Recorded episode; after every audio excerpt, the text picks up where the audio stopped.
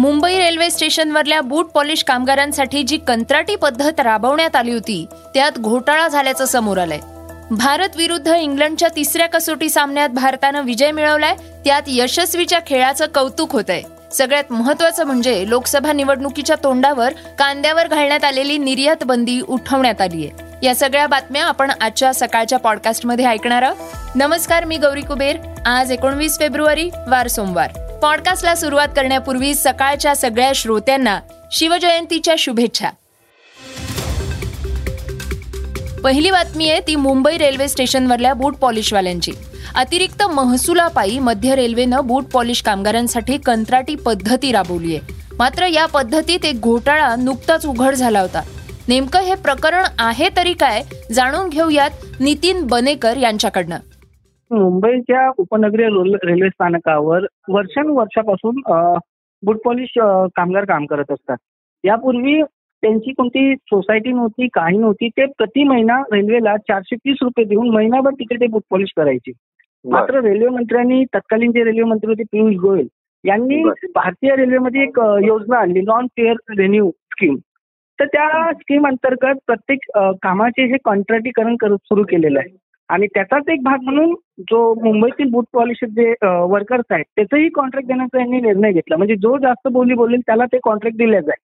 म्हणजे यापूर्वी बूट पॉलिश कामगार प्रति महिना चारशे तीस रुपये रेल्वेकडे जो भरत होता आता ते पूर्ण जे कॉन्ट्रॅक्ट आहे ते एका खाजगी व्यक्तीची नेमणूक केली गेली आहे तिथे.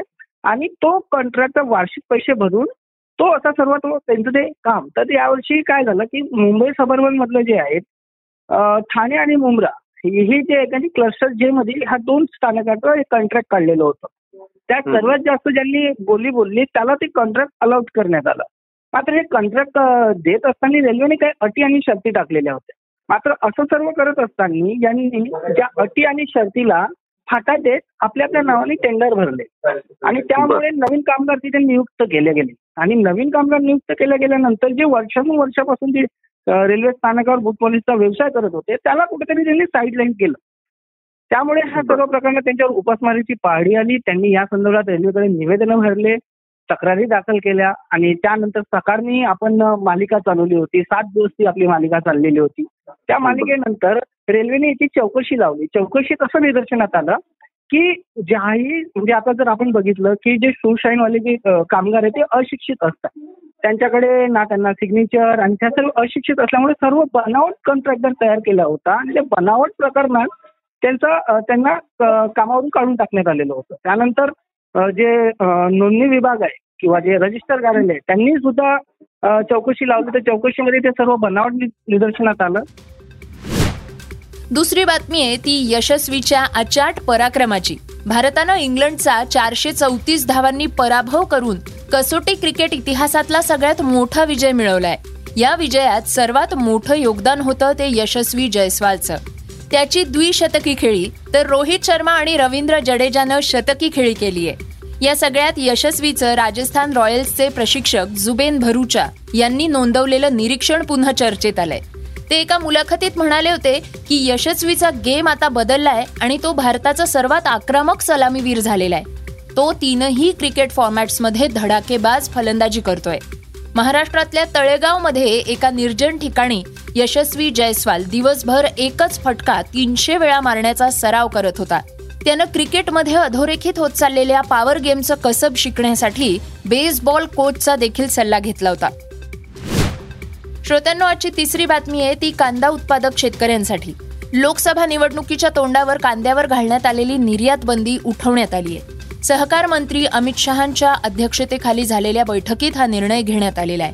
जागतिक बाजारात सध्या कांद्याची मागणी वाढलेली आहे. निर्यात बंदी हटवल्यानं महाराष्ट्रातल्या कांदा उत्पादक शेतकऱ्यांना मोठा दिलासा मिळणार आहे.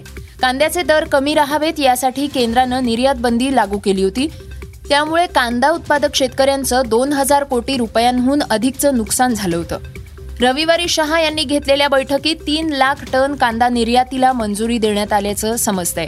महाराष्ट्र गुजरात यांसह राजस्थान पश्चिम बंगाल या कांदा उत्पादक पट्ट्यातनं आवक वाढल्यामुळं हा निर्णय घेण्यात आलेला आहे. आजची चौथी बातमी आहे ती हवामानाची. राज्यात सध्या पावसाला पोषक हवामान निर्माण झालेलं आहे.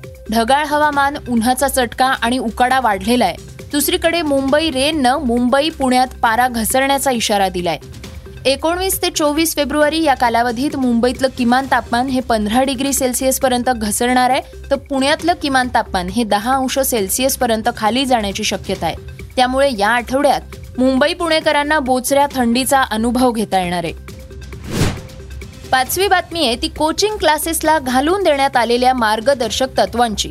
आमच्या कोचिंग क्लासेसमध्ये असणारा विद्यार्थी टॉपच करतो आम्ही टॉपरच घडवतो. आमचा क्लास म्हणजे डॉक्टर इंजिनियर्स घडवणारी फॅक्टरीच आहे असं म्हणत फसवी जाहिरात करून विद्यार्थ्यांच्या भविष्याशी खेळणाऱ्या क्लास चालकांवर ग्राहक संरक्षण कायद्याच्या अंतर्गत कारवाई करण्यात येणार आहे. ग्राहक संरक्षण नियामकांनीच म्हणजे सीसीपीएनं खासगी शिकवणी संदर्भातल्या मुद्द्यांवरनं हरकती मागवल्या आहेत. या प्रकारच्या जाहिरातींना प्रतिबंध घालण्यासाठी मार्गदर्शक तत्वांवर नागरिक सोळा मार्च पर्यंत सूचना व हरकती पाठवू शकतायत. या पुढल्या काळात कोणत्याही स्पर्धात्मक परीक्षेतल्या यशाचा दर निवड संख्या किंवा विद्यार्थ्यांच्या मानांकनाबाबत सत्यापित पुराव्याशिवाय खोटे दावे करणं टाळावं विद्यार्थ्यांच्या यशासाठी केवळ कोचिंग जबाबदार आहे असं भासवू नये. विद्यार्थी आणि पालकांमध्ये अशी खोटी भावना निर्माण करू नये की कोचिंग अत्यावश्यक आहे. कोचिंग सेंटर्सनं विद्यार्थ्यांच्या यशामध्ये कोचिंगचा सहभाग किती प्रमाणात आहे हे स्पष्टपणे सांगावं. आगामी काळात अशी बंधनं ही आता कोचिंग संस्थांवर घालण्यात येणार आहे सहावी बातमी आहे ती महाराष्ट्रातल्या ज्या महामार्गाची नेहमीच चर्चा होत असते अशा समृद्धी महामार्गाची. या महामार्गावरलं भरवीर इगतपुरी या तिसऱ्या टप्प्याचं काम पूर्ण झालंय. आता हा महामार्ग लवकरच वाहतुकीसाठी खुला होतोय.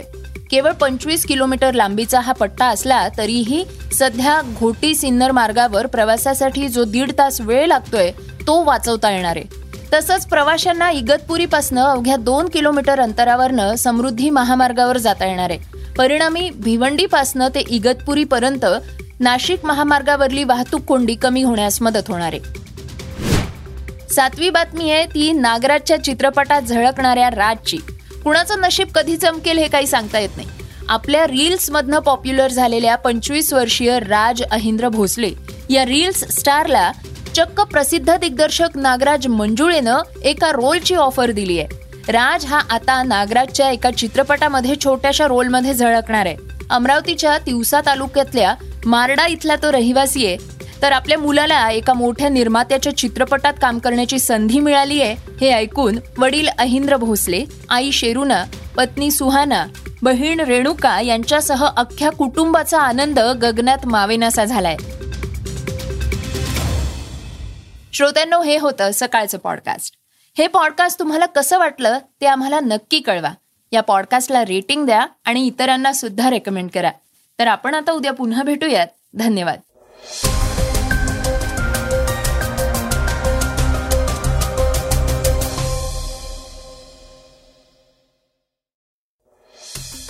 वाचा बघा आणि आता ऐका आणखी बातम्या.